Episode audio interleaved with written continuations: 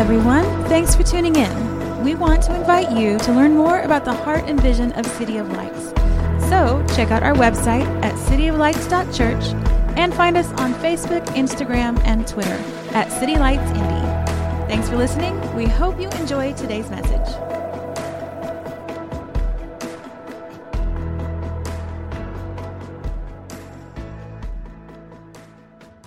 Uh, glad that you are here. Uh, excited to see that none of you got swept away to the land of Oz in the storm and the winds. Uh, last night, I was a little bit nervous uh, that Mary Poppins was coming into town. Uh, there's a lot of howling winds, uh, and some of you know that I've talked about my lovely, beautiful maple tree that's in front of our house that I, lovingly call Ruby. She is just bright and red, and now she's naked. Um, all, all of her leaves are just blown away. We actually, like, I went out on Friday with uh, my boys, and we were raking up leaves and clearing out. And it's just a funny thing about fall is, you know, we raked it, and I was feeling good, and I was waiting for Kelly to get home. She'd left for a little bit, run errands, and she got back, and you know, they keep falling. Uh, so it didn't really look like anything happened, but I promised her, honey, we have the bags to prove it. Um, but anyway, glad that you're here with us. We uh, are in our third week of a series called First Fruits uh, which I, have really enjoyed us talking about um, how we can walk in biblical generosity in the area of our talent, uh, our treasure, and our time, and really specifically, what is what? How do we honor God? How do we worship the Lord with our resources, with our finances? And um, the first week, we laid this foundation of what really is giving first fruits. This can be a term that we use in the church, it can be a religious term that we have heard before, but we can maybe lack some of the understanding of what it means. And truly, first fruits is about giving the first fruits, it's the first and the best of what God has blessed us with. It's giving our first and our best, the first and the best of our resources. It's an act of worship, it's an act of obedience. God, who is the giver of all things, who is the provider of all things, we see this pattern beginning even in Genesis, where there is this pattern of presenting to God our best because he is worthy of it, because he is the King of Kings, because he is the provider. And it's not just an act of obedience, it's also an attitude of appreciation and adoration. God doesn't want just us to give out of the law. He doesn't want us just to give because we have to. There's a dynamic where He's looking at hearts that belong to Him. Do you hear me this morning? And so it's not just about the amount, it's about the attitude. Last week, Dr. Tony brought a great word. Can we give Dr. Tony a hand? We so appreciate, so grateful to have him in our midst. Uh, and we're just praying for healing and, and, and restoration over Nebraska and, and just the season and the, travail that's going on there. He's a Nebraska fan, so we just pray for Dr. Tony. Uh, but he brought a word and he really identified kind of some of the personas that we can walk under when it comes to trusting God with our finances. He talked about the, the spender and the saver, uh, the struggler, and, and also uh, those that can be a skeptic or a cynic, cynical when it comes to uh, giving and trusting God when it comes to giving in tithes and offerings. And really, what he got down to is this sense that God reminds us, particularly in the passage that we looked at last week, that we can trust him. He knows what we need. There's not a day that is added to our lives by being anxious about it, but we can trust and rely on God and He will provide. This week, we want to just kind of continue in that same spirit of trust and surrender. Would you turn with me to Second Corinthians? We're going to read in chapter 8, beginning verse 1. This is Paul speaking. He says, We want you to know, brothers, about the grace of God that has been given among the churches of Macedonia. For in a severe test of affliction, their abundance of joy and their extreme poverty have overflowed in a wealth of generosity on their part. For they gave according to their means, as I can attest, as testify, and beyond their means of their own accord, begging us earnestly for the favor of taking part in the relief of the saints. And this, not as we expected, but they gave themselves first to the Lord and then by the will of God to us. Let's pray this morning. Heavenly Father, we thank you that you are the God of more than enough. That you did not pour out your love sparingly. Lord, I'm thankful that you did not pour out your grace in a stingy way but you have over and above poured yourself out towards us. You are an extravagant God that loves extravagantly. And Lord, I ask that you would help us, Lord, even as we embrace your love and we cry out for your grace and we cry out for your heart of mercy and forgiveness. Lord, I pray that we would also walk in your heart of generosity, that you would work in us in such a way that not only we would be blessed, but the nations would be blessed because we are yours. We love you. We thank you. We praise you. In Jesus' name, amen. Amen. Thank you, Gabby. So, I have had a lot of different jobs in my life. All right. And pretty much, if you go to, there's a lot of places, like when I go downtown, I am reminded of how many jobs I've had by the number of places that employed me that I will pass as I go to various and sundry activities downtown. Uh, I, I kind of got my first job. It was actually, you know, out of. Um, I, I, love, I love my dad, but my dad was being frugal and he would cut our hair, and sometimes our haircuts were unique. Okay? uh, he, would, he would tell us, he would say, you know, I say, Dad, why does, what, why does my hair look like this? And he would say, what are you talking about? You don't, just, you don't look like everybody else. You are special. You are unique. You are creative. I'm like, Dad, I want to be like everybody else when it comes to the hair situation. Now, what I didn't really understand was the intricacies of having mixed hair. It didn't always work like everybody else. If you're raising mixed kids, praying for you.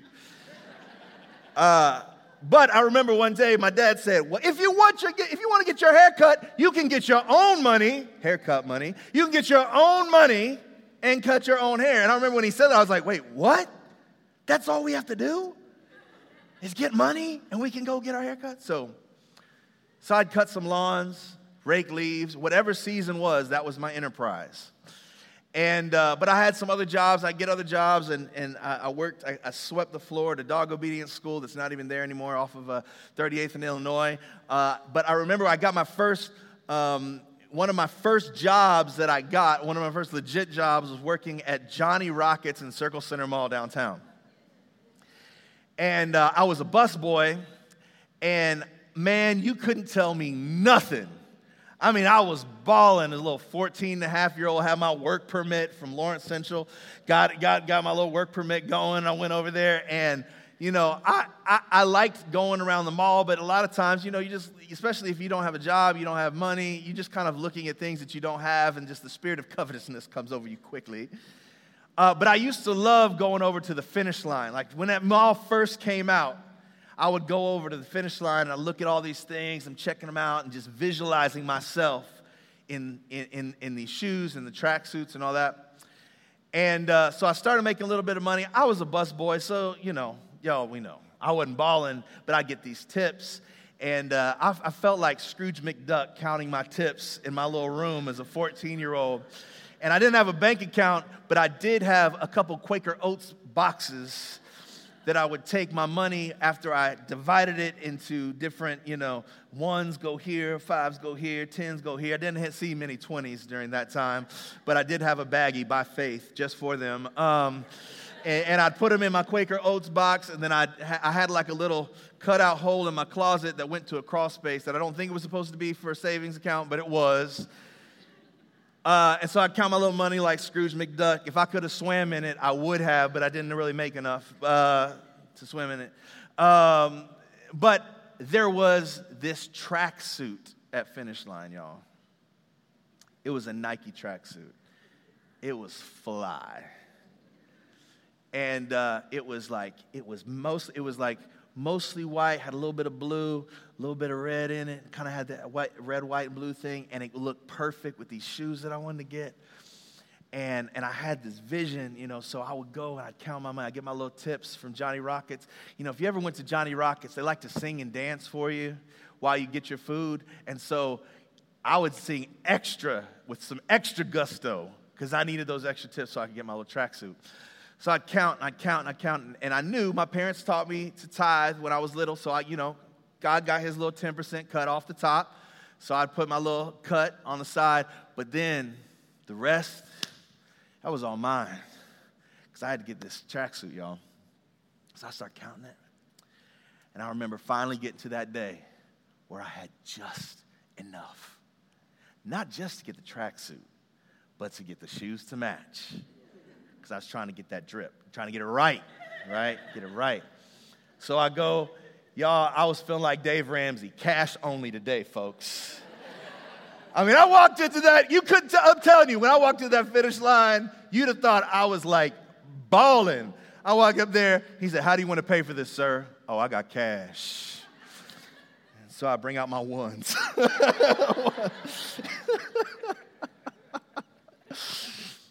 and man, so I get my tracksuit, wearing my tracksuit, looking fly. Got my shoes on, looking fly. Go out. First day, get mud all over them. Ruined! They were ruined. What I realized was I had this attitude that because my parents had trained, me, because I grew up in church, like I was going to give God his 10%. But I realized I really wasn't walking in generosity. Because whatever else I had, it was going to something that I had my mind on, whether it was a tracksuit, a pair of shoes, sometimes it was food. Like we, I'm the oldest of seven. So like you didn't always get seconds. Like seconds were not promised to anyone. And so there were times when I started making little money, Pizza Hut had a $10, you could buy a large for $10, and I would go buy that thing, order it, and sit on the porch with my little pizza. And my siblings would come out and be like, hey, John, John, hey, uh, can we have some of that pizza? And I'd be like, uh, I mean, what you got? What you got? What you working with? I was stingy, y'all. Stingy over some pizza, but it was this sense of control. It's mine. I was like the little bird, the birds on Finding Nemo. Mine, mine, mine, mine. Whereas this sense that, you know, I, I kind of like I'm I'm by the law maybe generous, but really in my heart, like I want what's mine. And it's this sense of control, and it's this sense of, of, of tr- this uh, illusion of control. And, and the older I got, you know, that was back when I just, I didn't have any bills. I wasn't paying for my rent. I wasn't paying for gas. I was just, you know, whatever I wanted, that's what I got. But then you get older and you start paying bills, and now you have other things that are taking up some of that space. And now, you know, I'm, I'm for the most part, I'm trying to like maybe make sure that I'm not stealing and robbing from God, but I'm still getting to the end of the day, taking care of what I want, what my needs are, what I've got planned in my brain. And so if somebody else had a need or somebody else needed, it's kind of like, uh, I don't have enough. I, I don't have enough. Because I had a mentality that, God, that's yours, this is mine. And the reality is, this is even more so. Most of us, I would say not even just most, you know, unchurched people, people in the church, if we're honest, have a mentality that everything we have, it's mine, and I might give God a tip. And it's completely the false mindset that God has called us to have. And I would even take it a step further. Some of you, and I'm thankful for you, but some of you and some of us, because I was like this, that have grown up in the church and we tithe we have a lot more in common with the scribes and the Pharisees that persecuted Jesus than the heart of Jesus. Even in our religiosity, God is not just after an amount, He's after our hearts, He's after our attitudes, and He's after our all. Thank you. Y'all can clap on that, that's okay. Sometimes you don't clap because it's getting cut and processing. That's okay too. That's okay. But he's after our all. And he's especially, oh, I love this about God. He's especially after the part that we don't think we have enough of or that we have told ourselves it's just not anything that you want, God. It's not enough. Can I tell you that the God of more than enough will take all of your not enough and make it more than enough? That's who He is. But it will require trust and it will require sacrifice. Uh, go ahead and turn to Luke 20.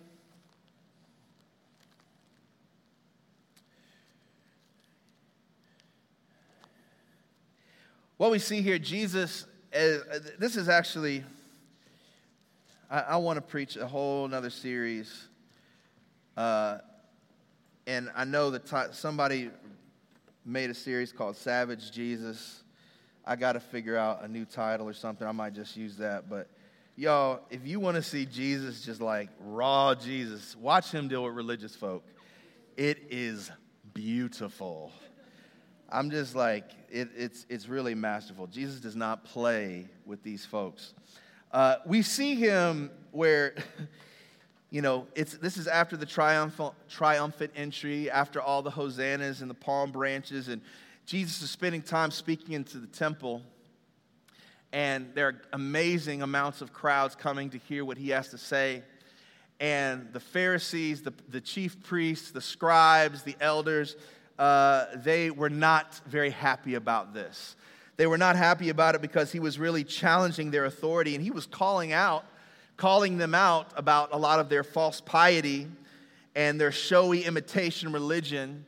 And he was calling them into true relationship and wholehearted surrender. He was exposing the lie. He was presenting the truth of what this should look like and really busting up every religious construct. Now, I do want to give this caveat because of the culture that we live in, and even much of the, the early church, is we need to understand that there is true orthodoxy and doctrine that we can build our lives on. And then there's also the spirit of religion that looks like relationship with Jesus, but is really about a bunch of human constructs. Do you hear what I'm saying? So, what I'm saying, Pastor is not saying we can't trust religious leaders or leaders of theology and orthodoxy, we, we can trust God's word, and it is a great responsibility and it is an honor to be a pillar of truth. And at the same time, we also have a responsibility to evaluate and assess how much of our cultural uh, norms invaded the scripture and made it into more our image rather than us becoming his image. Y'all hear me? Okay. So, Jesus is all about this life. Like, he is all about butt busting this up. So, so the Pharisees, they're getting upset. A lot of these jokers, they are all about the minimum requirement for piety, right? So they're giving, I'm giving my percent. We give our percentage.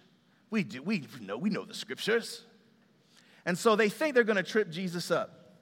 They're going to talk to him about taxes and about Caesar.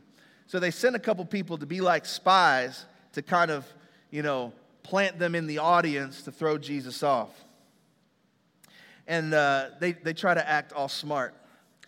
It says uh, in verse 22, uh, chapter 20, verse 22, uh, Jesus, uh, you, you might know me. I'm the religious guy in the back, got the nice robe. Boop. That was not directly in the scripture, that's additional verse 22, it says, Is it lawful for us to give tribute to Caesar or not? Right? So they're trying to give him what they think is an aha, gotcha question. Now, what you need to understand in the temple at the time is people were coming to present their offerings, and he's speaking to a primarily Jewish community that is very familiar not only with the customs of the Hebrews and the followers of Yahweh, but also the oppression of Caesar. And so Jesus, it says, but he perceived their craftiness. It's like him saying, I see you, I see you. You ain't fooling nobody. And he says to them, Show me a denarius. Now, just like our money, the denarius at the time had the picture of the Caesar, of the ruler at the time. So he says, Hand me a coin. He says, uh, Whose likeness and inscription does it have? And so they said, I mean, it's Caesar's. And so he says to them, Then render to Caesar the things that are Caesar's, and to God the things that are God's. And they were not able, in the presence of the people, to catch him in what he said. What is that saying? Is what they really wanted to do is they just wanted to take him, they wanted to kill him, they wanted to get him out of the situation. But they understood that they could not amongst all the people that were there because it would expose them and expose their hearts for the reality. But it says this, but marveling at his answer, they became silent. Have you ever been in an argument with somebody and you thought they got them and then they drop such a truth bomb that you know that they're right, but you are mad and you're like, I'm gonna get you later though. That's what happened.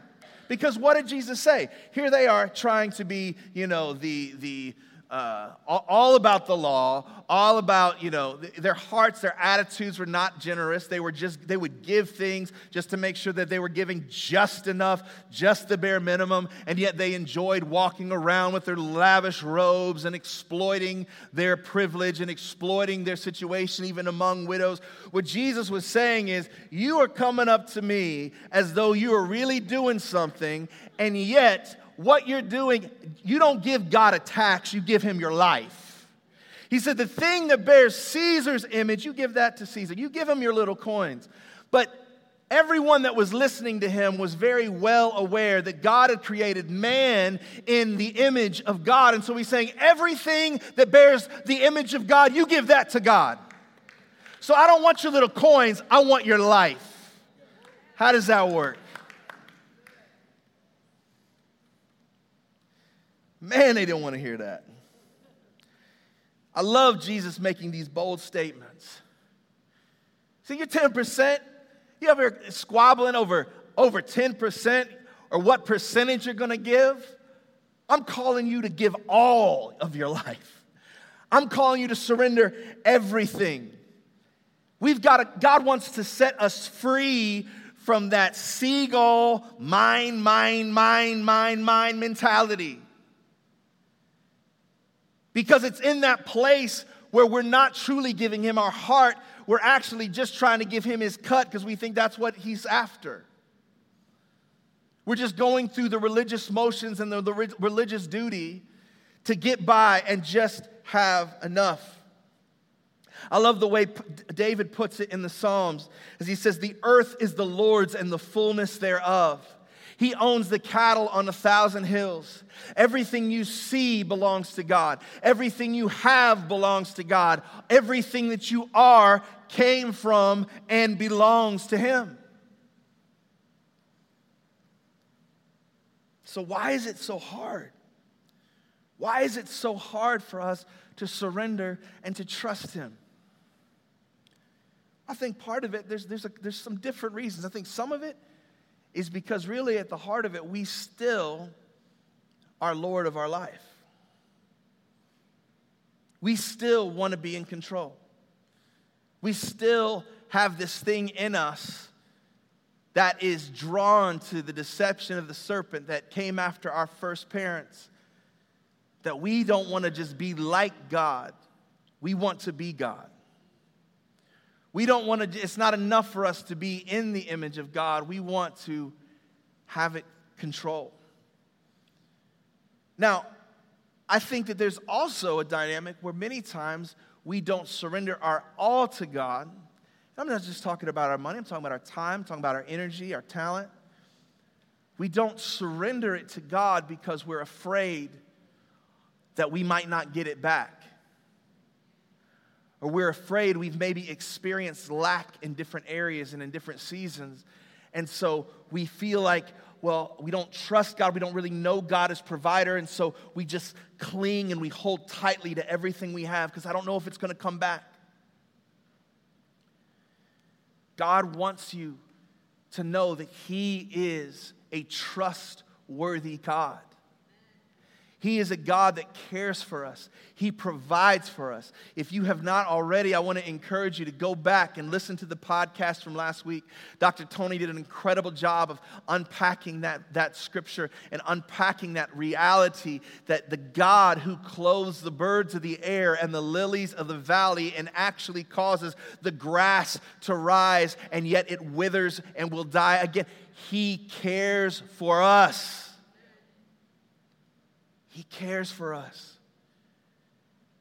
And even though we might belittle or we think we don't have enough to be generous, can I tell you, if you don't embrace and surrender and trust God in the area of generosity, you'll never have enough to be generous. It's a myth. A lot of times we'll say, well, you know, if I, if I start making this, or if I get this promotion, or if I'll do that, then I'll be generous. No, you won't. Because it's not about an amount, it's about an attitude and a posture. And whatever you bring to the Lord, when you truly surrender your all to the Lord, He will take whatever you think is not enough and multiply it. We see this throughout Scripture. I, I, think about it, you know, even from Abraham. When you think when Abraham, before he was Abraham, when he was Abram, and he was long in his years. And Sarai, when she was long in her years, and they and here God is telling them, look at the stars in the sky, this will be your inheritance. And Sarah is barren. Her womb is old and barren, and Abram is old, and he's thinking, What are you are you kidding me? Is this a joke? And God is calling them to trust in hope against hope and out of them with giving God the whatever years that they thought were not enough to be able to have an inheritance as great as the stars. God took their not enough and He made it more than enough and has blessed the nations, and we're blessed because of it. I think of the widow who, her and her son, had just enough oil and just enough flour to make a cake so that they could eat it and die. And yet God sends a prophet to them to, that is hungry and says, God has told me that you are going to make me some food. And she's like, We don't have enough. We just have enough to make a loaf and eat it and die. And he calls them to trust God all the more. They do it. And not only do they have that meal, but they have such abundance that they and their household were blessed.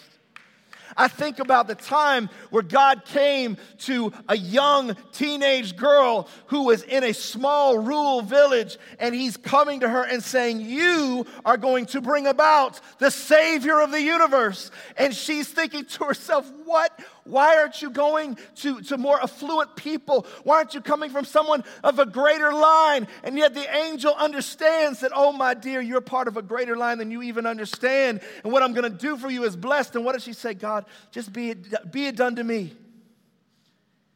She gave what seems so little and so insignificant, and yet God birthed the Savior through her.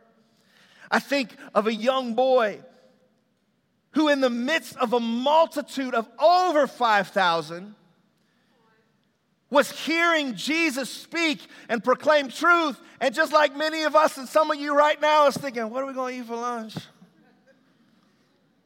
He was like, I don't know about y'all, but my mama packed my lunch. I'm having loaves and fishes. and yet, in a moment where there was a need, knowing in the natural that what he had was not enough to feed and satisfy those that were there. In the natural, that lunch that little boy had was not enough to even feed the apostles. I love that he didn't give just like a loaf and a fish or like half a loaf. Can y'all take like half a loaf? I mean, if you can multiply this, I mean, surely you can take a half a loaf and make it a whole loaf. He gave all that he had, knowing that all that he had in the natural wasn't enough. I know I'm not the only person that has come to these places in different seasons of my life where you look in the natural at all that you have, and you know that what you have in lieu of all the needs that are around you is not enough. Maybe it's just me. Maybe I'm the only person that sat down with my wife looking at the upcoming month's bills and the medical bills we didn't know we were going to have to pay, and the car bills that we didn't know we were going to have to pay, and the grocery bill that we know we're going to have to pay. And yet, looking at what's coming in and knowing in the natural, we don't have enough.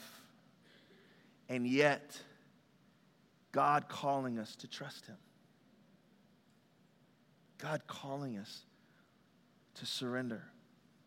God calling us to sacrifice. While Jesus is here in the synagogue and he's just got finished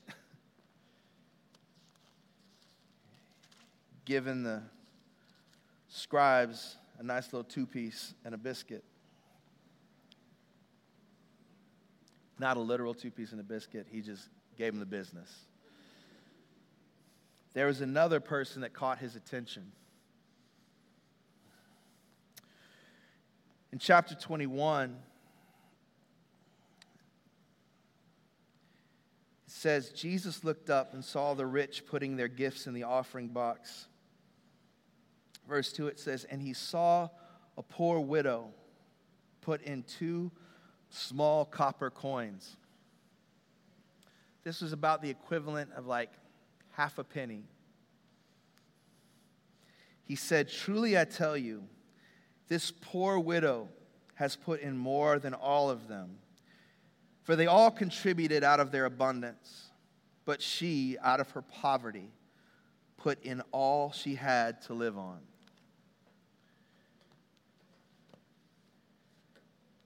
It's not about the amount. God is after our hearts. And he's after our hearts because he knows that it's only with a people who are wholly his that he can use to not only bless you but he wants to bless the nations do you know that that was your original design was not that you would just be blessed and not that we would just be a blessed people but we would be a blessed people that bless the earth the god of more than enough has desired and, and, and his heart is that we would walk in his blessing. What does that mean? Does that mean we all get the car we want and the house we want and the jet we want and the life we want? No, it doesn't. It's not about the material things. It's that God wants us to be blessed. Yes, does God bless us with nice things? Yes, He does. But you know what? He's sovereign, and there's all kinds of situations. Just because you don't have the car you thought you were going to have doesn't mean you're ble- not blessed. Y'all hear me? Just because you can't go on two vacations doesn't mean you're not blessed. Some of you are on an involuntary vacation right now and just receive it as such, right? He's going to take care of you. But the point is that God placed us in, his, in this city and He wants us to get this revelation because He's not after your 10%, He's after your life. Because He wants this city to be blessed because you're in it. He wants our state to be blessed because we're in it. And not just because we're awesome, but because we come before Him and say, God, in lieu of all the needs, in lieu of all just when I look at my family and just our needs, let alone anybody else's, but in lieu, to, lieu of all that, I just, I, I surrender myself to you. I, I'm not just going to give you a cut, but Lord, I actually want to present not just the 10, but the 90 and say, God, how would you have us sow this seed? Not just eat it, consume it, but say, God, here is what you've blessed us with. Here is the time that you've blessed us with. How do we need to sow it? If you have a family, some of that time needs to be invested in that family. That means some of the things, the other things that we can add quickly, quickly, quickly, quickly, we've got to trim so that we can sow appropriately, led by the Spirit. Your talent, your skills, your ability. How is God calling you to use it? Like, man, I can do this, I can do this, I can have all these streams of income, da da da da da. It's great to be wise and to be shrewd businessmen and women. But are we motivated and compelled by our own ambition or led by the Spirit and motivated and compelled by the kingdom and His love? It's about bringing it all to Him. And even when we think that what we have is not enough or wouldn't even put a dent in the need, if we will just trust Him, if you will just trust Him, I know that He will produce a great harvest. Some of you have heard me share this story before.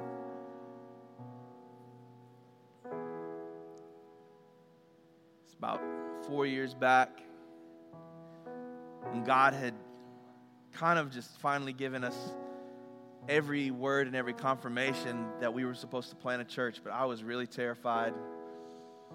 And you know, I was like, okay, I, I can't deny that you've given us this call, but God, how is this going to work?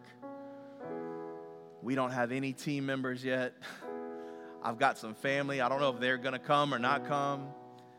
I've got some friends. I don't know what they're going to do. And quite frankly, at that time, I was still trying to convince Kelly to come. Like, I don't know. She's like, who's going to pay for it? Where we going to go? I was like, oh, I don't know. It's just God. And I was in our office slash guest room and kind of stressing out about it. And I'll never forget as I'm just praying. And, and I, well, I'll actually de, demystify and spiritualize it. I was worrying at my desk. All of a sudden, my little door cracked, and Aaron walked in, my son, my second son, and he handed me his dollar bill said, Hey, Dad, I want to help with the move. In the natural, that dollar was not enough for us to buy a speaker, for a, to pay for our moving expenses. It wasn't enough to buy connect cards or baby wipes for city kids or curriculum or even a Bible. But in the supernatural, God was taking not enough and using it to produce a faith and a courage that would produce multiple thousands of dollars of giving and offering and support to help birth this church and other churches even since we've been planted, we've been able to sow into other church plants. Even from the beginning, before we had our first service, we've been able to sow into the nations. And every time we're able to give, I cannot do it without rem- remembering what seemed like not enough being sown wholeheartedly and with such a pure heart. And I say, God, I want to walk in that generosity.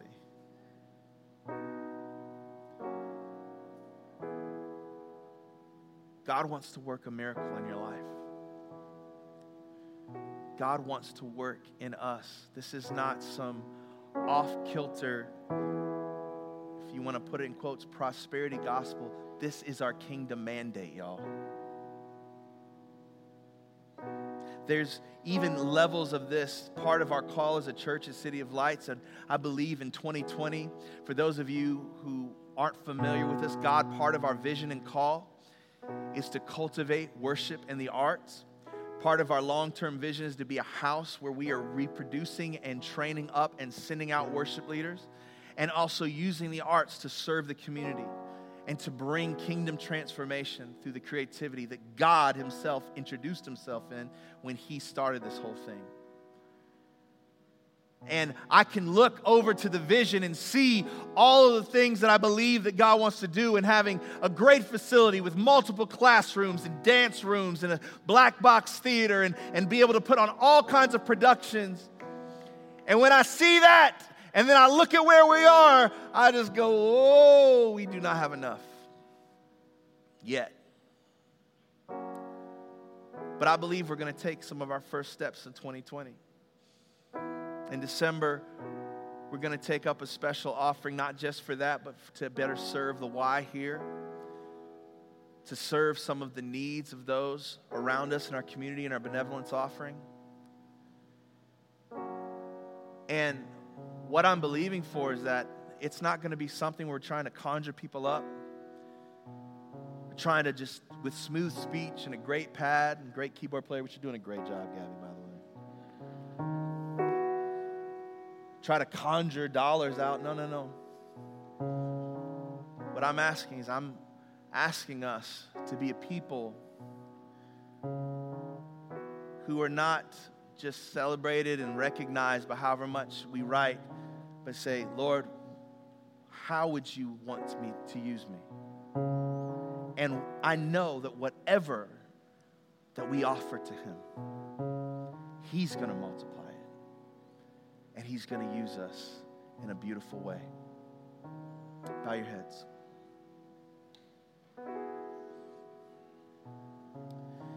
With your heads bowed, I want to read Second Corinthians. And I kind of want you to just hear it as I speak it over you, and then I'm going to pray this blessing over you. Paul is saying, We want you to know, brothers, about the grace of God that has been given among the churches of Macedonia. For in a severe test of affliction, their abundance of joy and their extreme poverty have overflowed in a wealth of generosity on their part. Two things that don't seem to go together an abundance of joy and extreme poverty that add up to an overflow of wealth and generosity. In verse 3, it says, For they gave according to their means, as I can attest, testify, and beyond their means, for their own accord, begging us earnestly for favor of taking part in the relief of the saints. And this not as we expected, but they gave themselves first to the Lord, and then by the will of God to us. Heavenly Father, as I pray over this, your great people, Lord, I pray that you would reveal your abundant goodness, your faithfulness, your grace, your love, and that you would overwhelm us with this revelation. Because I believe, God, that so often we can hold and we can draw close and we can kind of guard like the dragon Smaug. We can guard our treasure because we have an image of what you might be like, but we truly haven't seen you and known you. Lord, I pray for those right now who are particularly in the what seems like the vice grip financially. Maybe you've taken a hit with multiple bills or you got laid off and it's lasted longer than you thought it would. I want you to know that you are not forgotten, that God has not abandoned you, but He's actually inviting you to trust Him. See, you may have even known about Him or heard about Him growing up, being around church, and yet maybe you've even thrown a couple things in the pot every once in a while when it got passed by but God wants you to know He's not after your money, He's after your heart. Would you surrender to Him this morning? There's some of you in here today, and God has given you actually an, a gift.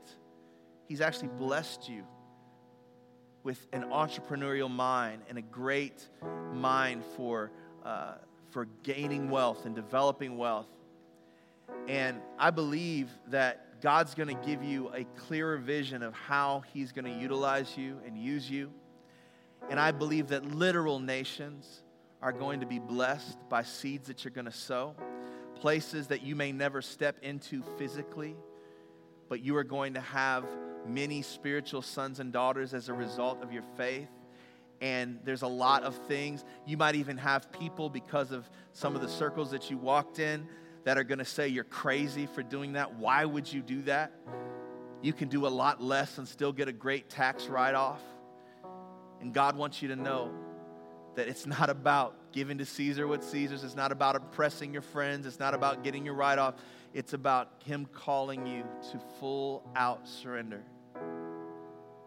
Will you say yes to Him? Lord, my prayer is that every one of us, God, that you would help draw us into your heart of generosity. Lord, would you receive our offering? Would you receive our lives, our time, our resources, the gifts that you've given us? No matter how little or how much we think we have, would you use it exponentially? With heads bowed, I just I want to call out a couple things I'm just sensing from the Lord. I just I just want to even just encourage any young people that are in here right now, and God's giving you different interests and talents, and it seems in some ways as silly or just quote unquote extracurricular, and yet you're starting to feel like what you're doing is part of how God is actually gifted you to operate and work and create. And I just want to encourage you that God sees you and He affirms you and there is a he is as you continue to steward the gifts and the abilities whether it be technical skill creative skill that as you continually trust him and go to him and allow god to shape your talent he is going to use you in ways that you would not imagine do not let anyone look down on you because of your youth god does not look down on you he took a young man with five smooth stones and made him a giant killer. God will take you with your creativity and your surrender and do miraculous things. Lord, I thank you for what you're doing in us, what you will do through us. Give us the grace to trust you. Give us the grace to bring our lives as a living sacrifice to you in our act of worship. We love you and we praise you in Jesus' name. Amen. Can we give him praise this morning?